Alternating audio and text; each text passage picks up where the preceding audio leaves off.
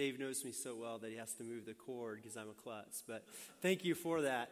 Hey, uh, the last couple of times that we've gathered together, we have uh, simply begun by reminding one another of the ways in which God is working.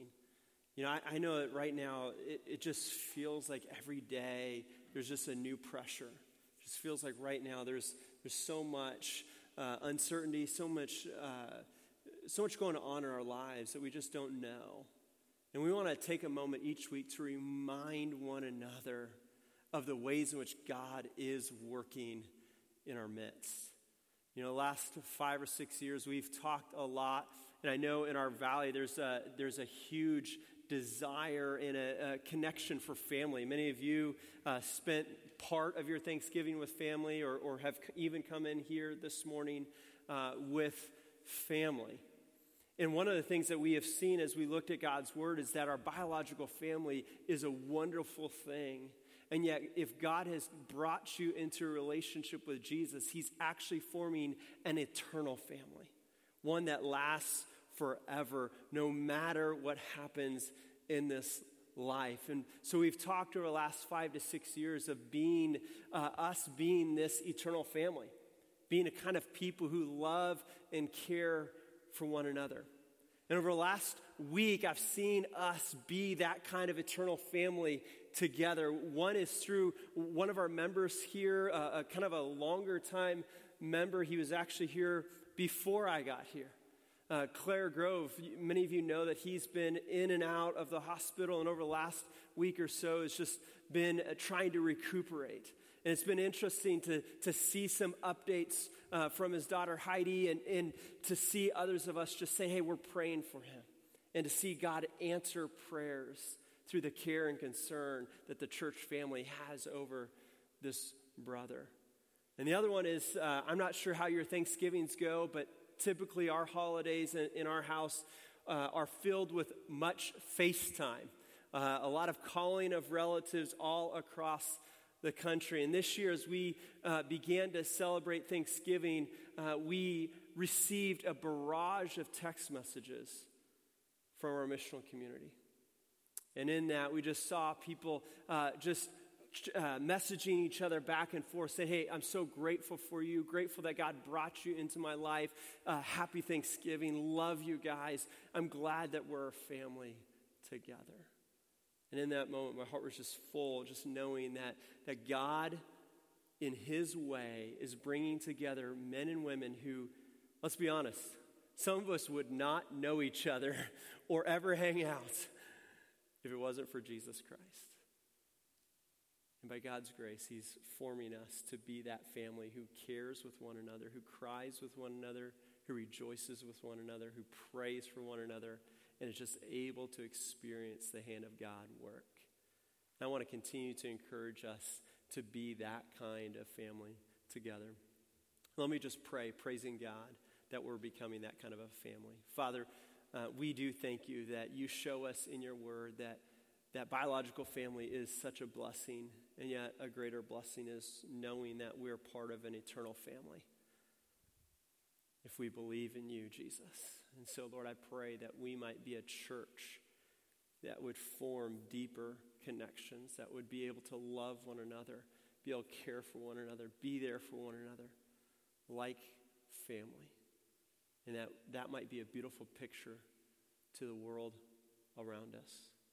And so, Father, as we look at your word this morning, may you remind us through your word that you are forming us to be this kind of community. We ask in your son's name. Amen. Well, if you have a Bible, go ahead and grab it and turn with me to Philippians chapter 4. Philippians chapter 4. Philippians is about 80 to 90% of the way through your Bible. It's after Galatians, Ephesians, Philippians, and Colossians. And we're going to be in chapter 4, verses 10 to 20. And if you don't have a Bible, the words will be on the screen behind me, and so you can follow along there about five and a half to six years ago, we began to make a massive shift here at Sunbury City Church.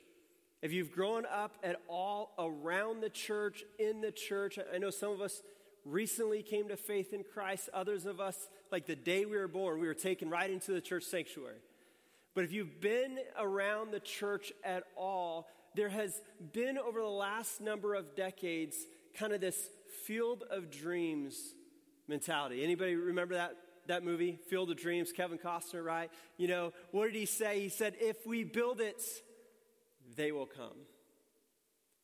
And for some reason, the church has begun or had begun a few decades back to begin this mentality that if we build it, if we have the right singing, if we have the right pastor, if we have the right programs, then the people in the world around will see and they will want to come in. And sometimes that works, right? Sometimes you might have been to places where, man, they, they just have a rockin' uh, service, or, or, man, they've got a pastor who's better looking. I mean, how could there be? But they have one that's better looking than me, you know? Uh, and, and so that, that works, seemingly. But what we began to realize about five, six years ago is that might work to kind of shuffle Christians around from church to church. But that doesn't work if we want to engage the community, engage those who do not know Jesus and are disconnected from his church, and bring them into the family of God. And so we began to make a massive shift where we kind of decentralize things around here. We did that through a couple of categories. If you don't know the way the leadership structure around here works, we believe the Bible says that we should have elders, men who are spiritually qualified based on their character, who then lead the church. And we've got two elders, myself and, Chris Bingaman, the, the gentleman who tells you where to sit. That, that's him eldering. He's telling you what to do. No, no, but seriously, we have these two elders who, who honestly, we actually carry the same amount of authority. At any point, Chris says, No, I, I, don't think we should do that. I don't, I don't have the right to just ignore that and, and go on. Because we wanted, we saw in the Bible that, that the shift shouldn't be based on a person, but be based on an office. And then we began to set in motion this idea of membership where people who follow Jesus Christ commit together to be in membership. And ultimately, if you're a member here, there are things that I have to submit to you in that you have say over me, say over Chris. And then we began to realize that we wanted to deprogram everything in this church as much as we can. Because as we look at Scripture, we, we believe that the Bible says, doesn't give us a program, but rather says that the people of God together are the program. And so we began to make a shift where we started something called missional community. So, missional community is a group of people gathered together. They gather typically weekly. They pray together. They read God's word together. They'll eat together. And then they think about an area of our community where they can uh, begin to connect with others and reach out to others so that they might know the truth and the hope of Jesus Christ.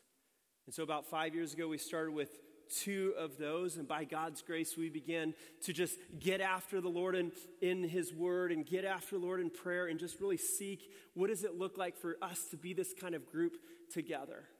And again, by God's grace, we saw that expand as more people started connecting.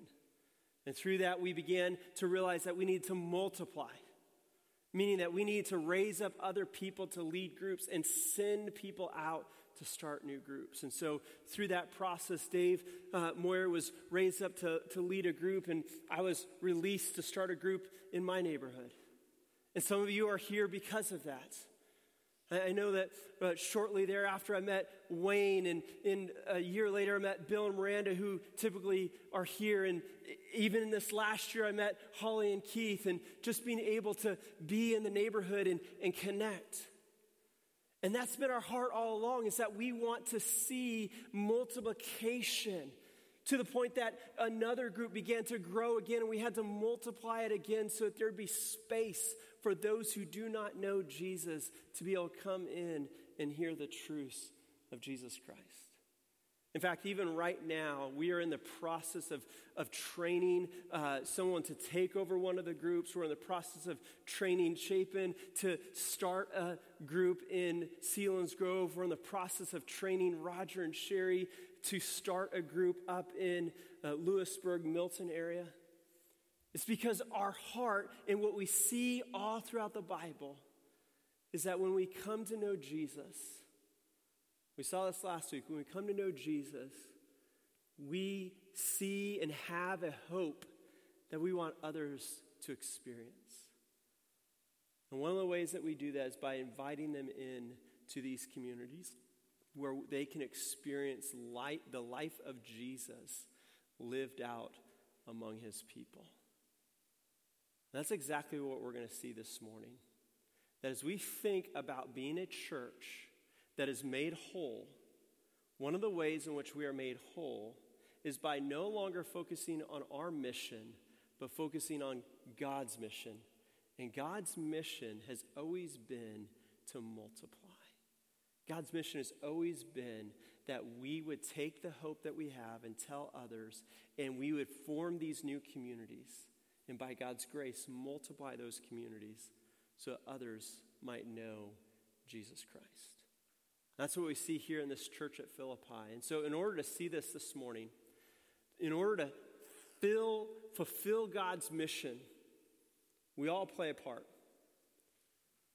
And the part that we play is that we have to partner. We have to be a part of the mission of God. And so this morning, in order to see this in our passage, we're, uh, the main point that we're going to see is that God's mission moves forward through ministry partners that the mission of God, for others to come to know Jesus Christ, all of us must play a role. And the role that we have to play is partnering with God and with other followers of Jesus to see people come to know Jesus Christ. And we're going to look at how that partnering takes place. And so, with that, let's go ahead and read God's word this morning. And if you are able, would you please stand in honor of God's word? We believe that this is the God of the universe speaking to you and I. And it is a glorious privilege that we have. Philippians 4, verses 10 to 20. I rejoice in the Lord greatly that now at length you have revived your concern for me. You were indeed concerned for me, but you had no opportunity. Not that I'm speaking of being in need, for I've learned in whatever situation I am to be content. I know how to be brought low, and I know how to abound. In any and every circumstance, I have learned the secret of facing plenty and hunger, abundance and need. I can do all things through him who strengthens me. Yet it was kind of you to share my trouble.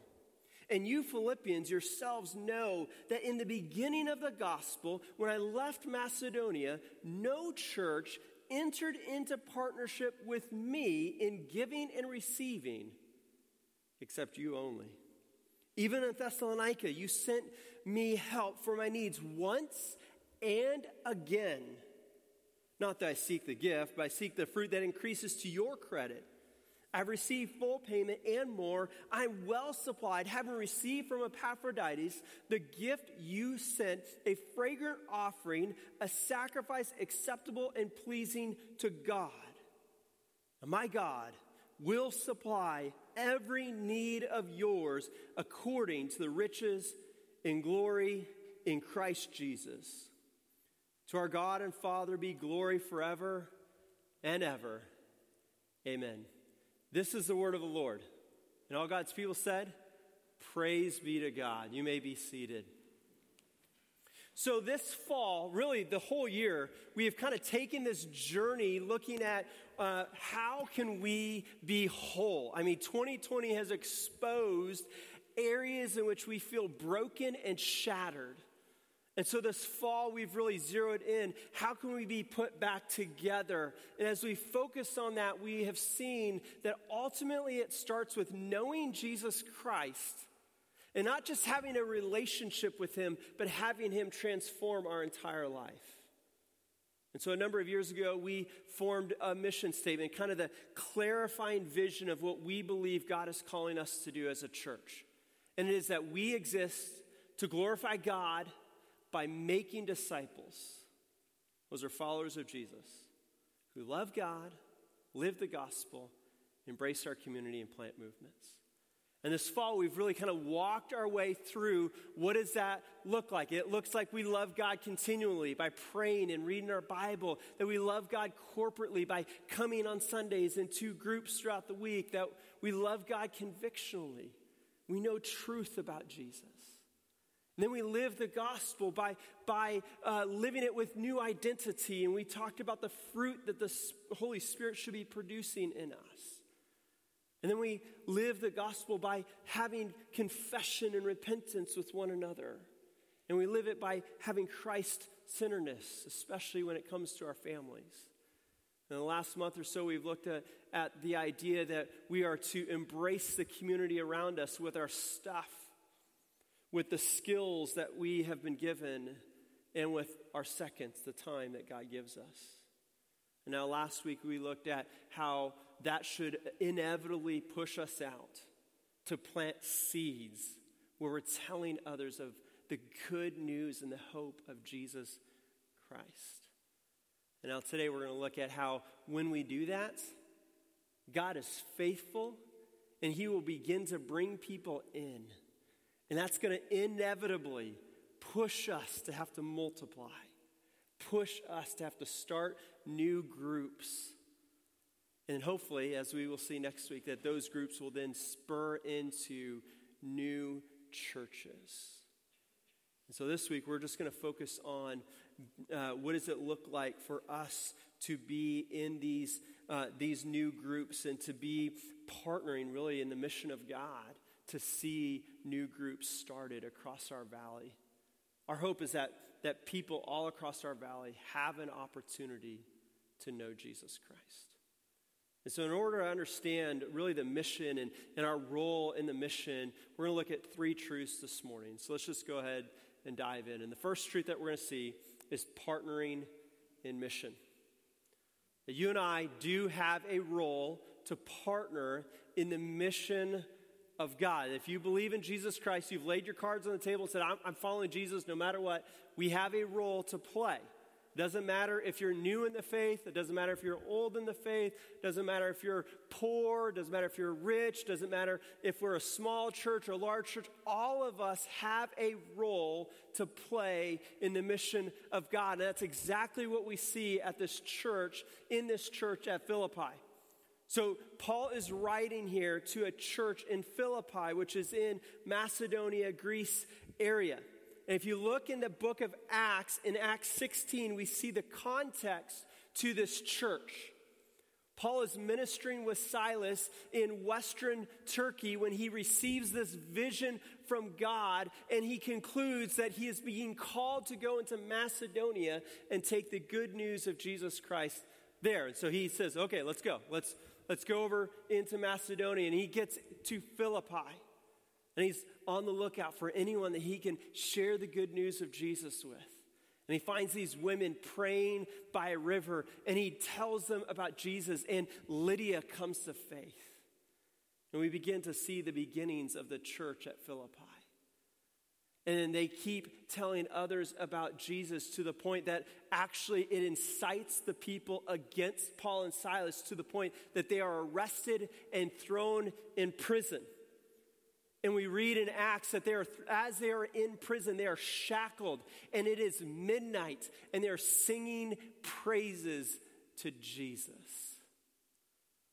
And in the middle of their singing of their praises, an earthquake happens.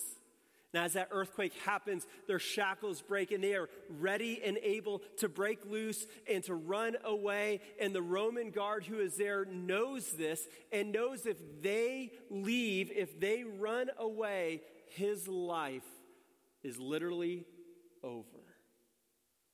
And so, in an act of desperation, he grabs his sword and he's ready to kill himself when Paul interjects, says, Oh, s- slow down.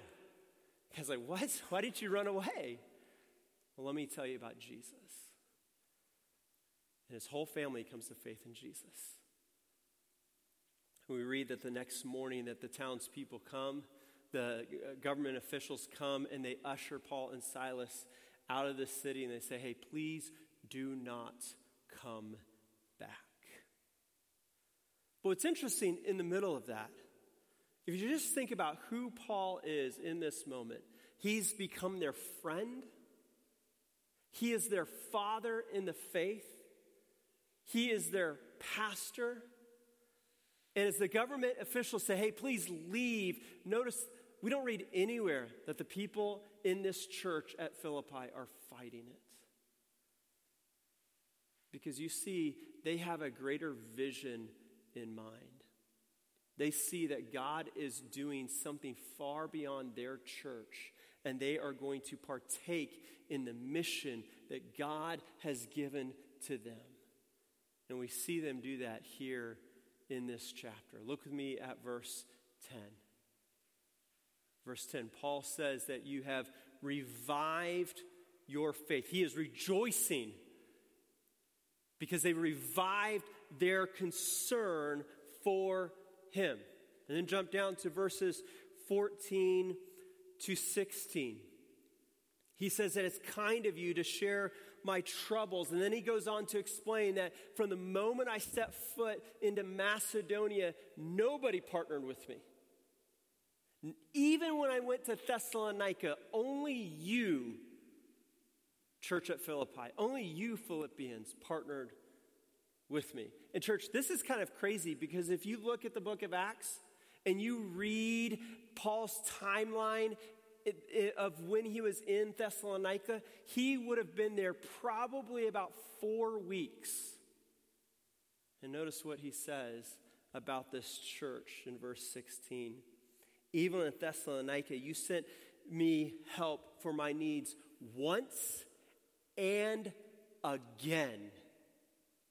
Whoa.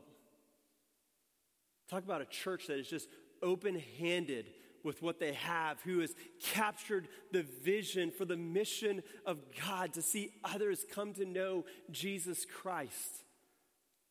To the point that they, in a short window, are willing to give money to Paul and then give again. And it's not like they get out their app and, oh, where's Paul? Okay, oh, that's the app. Boom. No, like they've got to collect their money, send it by somebody who then travels by foot to get there. Paul says, You have cared about the mission of God, that you provided my needs once and again. And look back at verse 10. He tells us this again, he, right? He says that you revived your concern. Well, what does that imply? They had a concern, they provided for Paul, that concern waned, and then they revived it. They, they did it again. They provided for Paul again. Now, think about this. This is a day and age in which people didn't travel a whole lot. I mean, they were starting to travel a bit, but they didn't regularly just hop in the car and drive three hours like I did last week. Right? No, they, they would not have known the people in that church that Paul was ministering to. All they would have known is this this man told us about Jesus. He is awesome, he's amazing, and I want the whole world to know about him. And I'm going to I'm going to give money to this guy so he can take the good news of Jesus elsewhere. Did you know that if you're sitting in here this morning and you have come to faith in Jesus Christ, or you have grown in your faith in Jesus Christ, or you've been impacted any whatsoever way to love Jesus more because of the ministry of Sunbury City Church. Did you know it's because of men and women all across this country? Men and women in California, men and women in Minnesota, men and women in Wisconsin, men and women down in Texas, men and women down in Philadelphia, men and women all across our valley and all across our country who have given up their comfort and have seen the mission of Christ more worthy and have given over a quarter million dollars so you and I can be here and worship Jesus Christ this morning. Do you see how crazy that is? That these people have sacrificed so you and I can be here. They, they have lived out what, what this church at Philippi is doing. We are the church of Thessalonica receiving the benefit of it. And notice how Paul talks. He commends it. He says, This is awesome. I'm rejoicing in you. I don't know about you, but I would love on that day in which I see Jesus face to face, him rejoicing because we are faithful to partner. We are faithful to join the mission of God.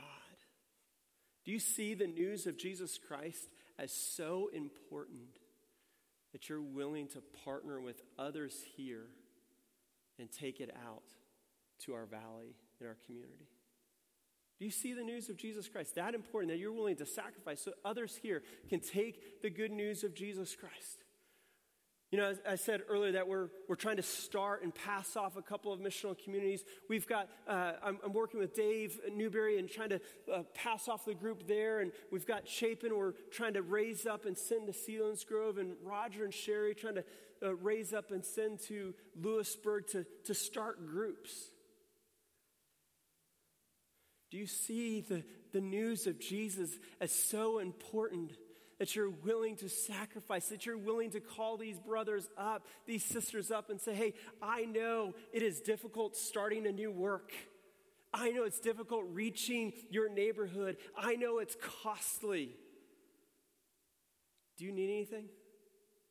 Can I buy the meat for your next outreach? Can I buy the buns for your next neighborhood get together? Can, can I provide anything? that you might need? Do you think about that? If you've ever seen our budget around here, you will recognize that it is bare bones.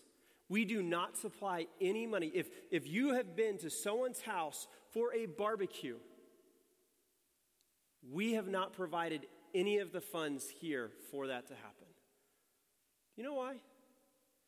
Because it's my hope that we would see Jesus as more worthy, and that we would joyfully, out of our own heart's desire, just give to those things, rather than the church creating something for you to give to.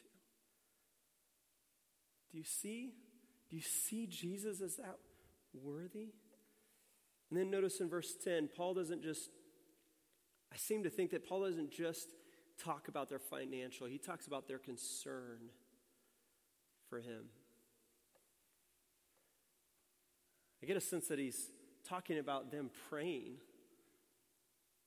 They're thinking about Paul. They care for Paul. They're praying for Paul. They're, uh, they're loving Paul to the point that they're going before the God of the universe and saying, Hey, would you help Paul? Church, do you do that for the leaders here? Do you pray regularly for, for Chris as he elders, or, or pray regularly for Dave Moyer as he leads a missional community, or for Josh as he leads a missional community, or as he leads us in worship, or, or for Chapin as he's trying to start, by God's grace, start a new work in Selinsgrove, or, or for Dave Newberry as he's uh, growing in leadership and, and going to be taking over a group? Are, are you praying for, for Alicia right now as she's in the room with your kids, and you know your kids, right? Are you praying for her right now? Are you praying for me? Paul says in Ephesians 6, he's talking about the spiritual war that we're in. And he says in Ephesians 6, as he writes to this church at Ephesus, he says, Hey, pray. Pray that I would have boldness to open my mouth to declare the mystery of Jesus Christ. Do you get what, like, the dude wrote half of the New Testament, and he's saying, Could you guys, who I'm writing to fix problems, would you pray for me? Man, if that dude needed prayer, I needed a lot of prayer. And some of you spend more time with me, and you know that I need a lot of prayer. Do you pray for us? You see, for us to partner in seeing people reach with the good news of Jesus and seeing new groups formed so that people can come and hear the truth of Jesus, we need all of us to partner, not just in giving financially, but also in praying for each other. What a glorious morning it would be to tell a God story of some of you calling each other up and saying, Hey, how can I pray for you? I, I know that that's coming up in your group. Can I be praying for you? Be awesome. But what benefit is this to us? Like, why should you and I do this? Well, that's what Paul leads us to next. He leads us to the payment for mission. Let's look at our second point, and that is the payment for mission. The benefit that you and I receive from partnering in this way. Look at verses 17 to 18. Paul says, Not that I seek the gift. Hey, there's no shame, there's no guilt. I'm not trying to guilt trip you. Uh uh-uh. uh I don't seek the gift. I'm grateful for it, but I, I don't seek it. But notice what he does seek. He seeks the fruit that increases to their credit.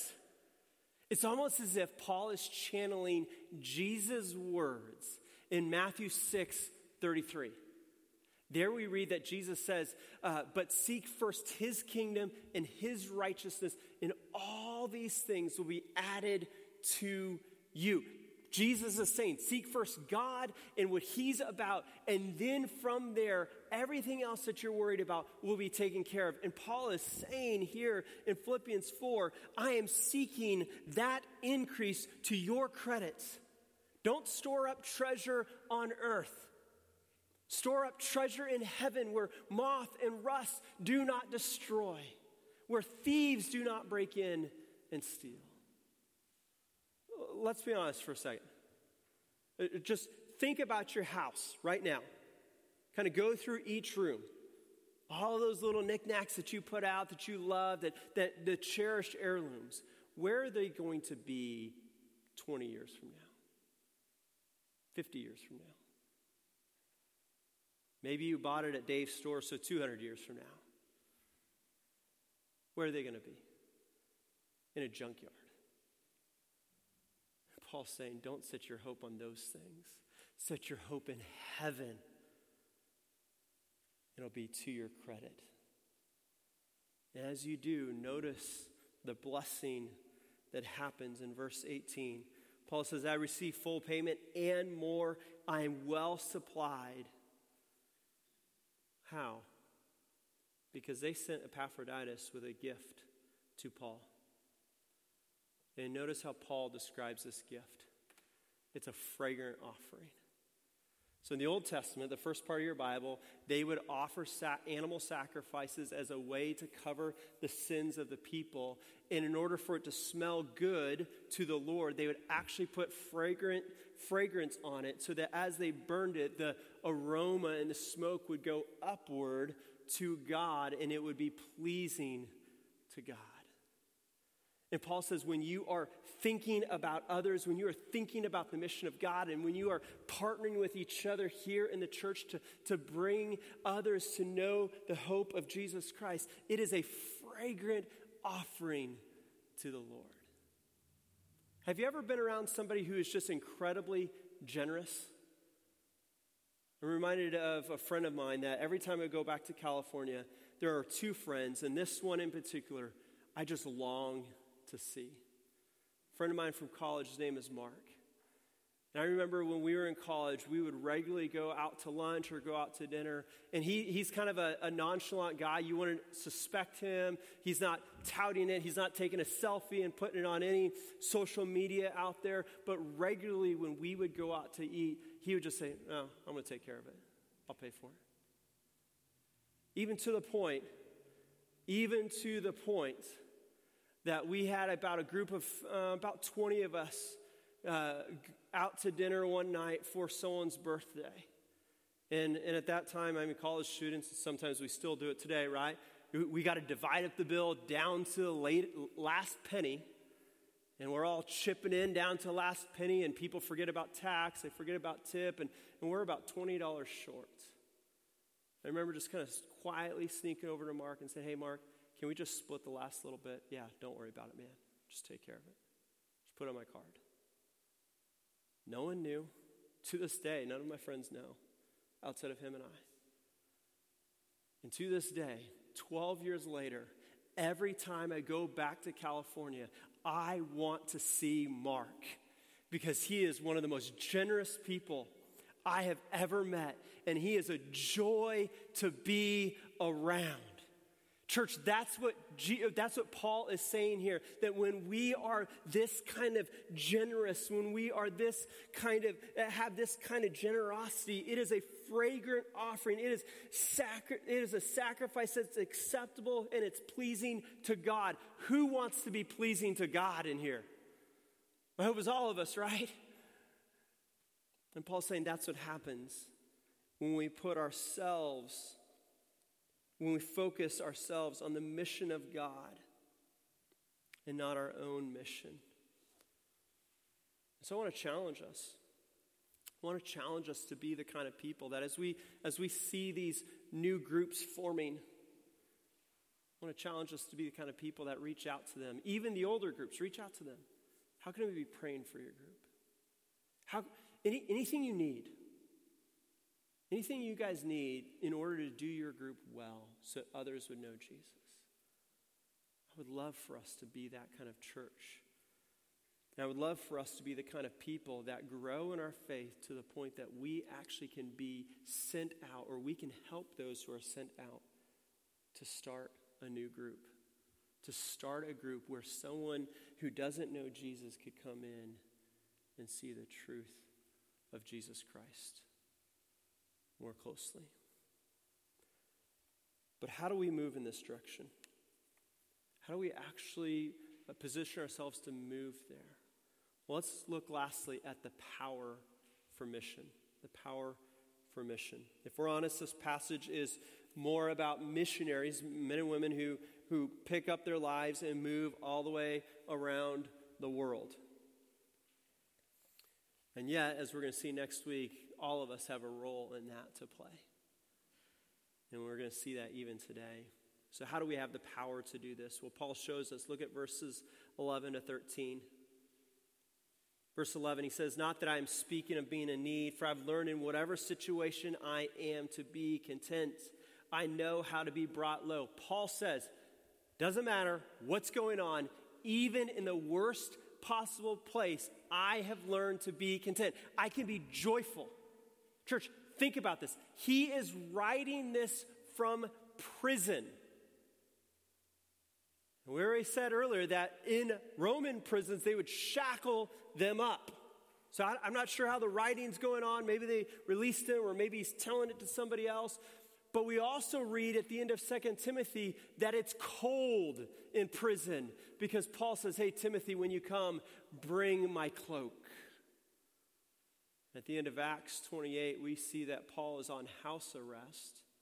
So he's moved from prison to house arrest. And the only way he's able to eat is that he has provided financially or, or others have provided financially for him. So this is not SCI Coal Township or, or Allenwood where you get a TV and, and maybe get a pizza or whatever it is. This is just you by yourself in the lowest possible position imaginable. And I wonder, how would you respond in that situation?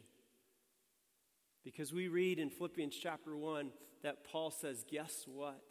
They put me in prison, and I've told all the guards about Jesus Christ. They wanted to shut my mouth, so they locked me in a dungeon. And guess what? You have to pay someone to watch me, so I get an opportunity to tell them about Jesus. Wow, how does, how does he have that? Like, how, how in the world does he have the power to do that? He says he's learned to be content in all things. Now, what's worse than being content in the lowest possible position ever? As if you know what it's like to be in the best possible position ever, right? So if you grow up and you never have anything, and then you continue to not have anything, you don't know anything else, right? But if you knew a day in which you had a lot, you had plenty, that would be difficult to have nothing. And yet that's exactly what Paul says. He says, I have, I have contentment. I've learned to be brought low and I've learned to abound. I've learned in any and everything facing plenty and hunger, abundance and need. Wow. He knows both ends of the spectrum. And, how is it for you when you abound? How do you typically respond? Most of us kind of puff up our chests. Oh, look at what I've done, the, the amazing deals I've done, the amazing work I've done, the great way of saving money. Look at how awesome I am. And Paul says, No, no, no, no. If you give me a lot, I'm content. If you take everything away, I'm content. So, how? Notice what he says in verse 13. And I know you've heard this. He's not talking about bench pressing 300 pounds. He's not talking about belting a bunch of home runs. Not talking about any of that. Notice what he says, though. He says, in every circumstance, in all things, I can do all things through him, through Christ who strengthens me. Paul is saying the way in which I can be content, the way in which I have power to, to go and to keep pressing on, telling others about Jesus, is because I have been strengthened by the power of Jesus Christ. And then he tells us how this power happens in verses 19 and 20. He says, And my God will supply every need of yours. He's saying, I am strengthened because I know that I have a God who can supply all needs. It does not matter what I have, it matters that I have God. It matters that I have Jesus Christ. So he doesn't care what they've taken from him, he cares what he still has, and that's Jesus. He says, because of that, he knows God will supply every need, need of theirs because he's experienced it. And how does he know that? He says it's according to the riches in the glory in Christ Jesus. Church, if you flip over a couple pages to your left to chapter 2, verses 5 to 11, we read that Jesus is eternal that Jesus was in the heavens with the Father for all of eternity, and yet he did not count equality with God something to be held onto, to be grasped for dear life. Instead, he took the form of a servant. That first Advent, that first Christmas, he took human flesh and he became obedient and served the Father even to the point of death, death on a cross. Church, Jesus Christ gave up all things so you and I can have a relationship with the Father if we trust in Jesus' death for our sin and his resurrection from the grave. And then Paul says that he didn't just rise from the grave, but he was elevated and is seated at the right hand of the throne of God.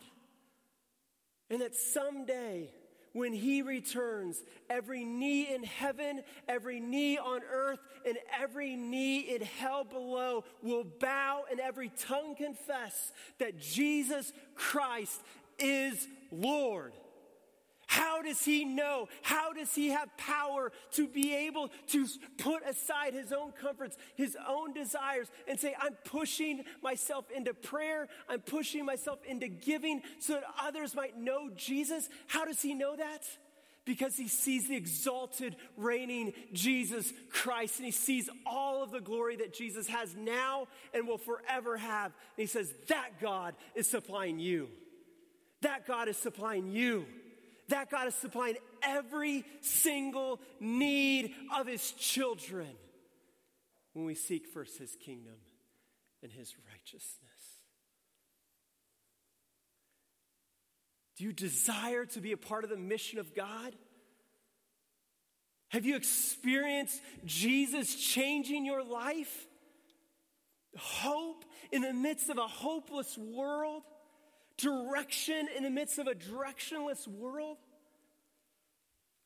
My hope is that the overflow of a heart that has experienced Jesus desires for others to experience Jesus as well. And my hope is that we, that if you are not in a missional community, you will talk with me after and get plugged in. And if you are, you will have a mentality of always having an open seat for the neighbor, the friend, the family member that we can invite to the table and say, Let me tell you about the hope I have. My hope is that for those of us who have regularly been a part of these missional communities would say, you know what? I feel like I'm skillless. I feel like I don't have any money, but I've got my life. Pastor Derek, would you train me? Would you help me so I can be used in the mission of God? Whether that's to go and start a new community so others might know about Jesus, or that means going with somebody to start a new community so that others would know about Jesus. That's my hope, church. That we would be a people broken over what we see out there. Think. Think about the difficulty this week has been. Our Thanksgiving plans were changed. We receive new restrictions. There's much anxiety going on, there's much struggle. And that's for people, for many of us in this room who would say that we follow Jesus Christ, and we're experiencing that. How much more for those who do not know Jesus, who have no hope, what they are experiencing? My plea is that our heart breaks, that we, we are a people that get serious about seeing others know Jesus and seeing new communities started, new missional communities started, so that others might know and experience the hope that we have. Now's our time. It's not our time to retreat, it's our time to press in. Jesus is giving us, many of us think that Jesus is retreating because of what we're seeing. No, Jesus is providing us an opportunity to engage and bring hope to a world that recognizes everything they've hoped in, even the election will not pan out the way they, that they had thought. So, will you join Jesus in his mission? Experience the blessing and the power and the joy? I hope so. Let's pray. Father, we thank you for your word. God, we thank you for just the challenge. Father, this ancient church that we don't know of anybody other than Lydia, a Philippian jailer, we don't even know his name. And yet, the example that they were and that they continue to be for 2,000 years to the church around the world to say no to their own desire, no to their own mission in life, and to join the mission of God. I pray that you would elevate our thoughts, elevate our desires, elevate our hearts, that we would be a part of the mission that you've laid out from the beginning of time. The mission of praising you, of experiencing you. And that we would be a people willing to give, willing to pray, willing to go, so that others would experience hope in you, Jesus. We pray. We ask these things in your Son's name. Amen.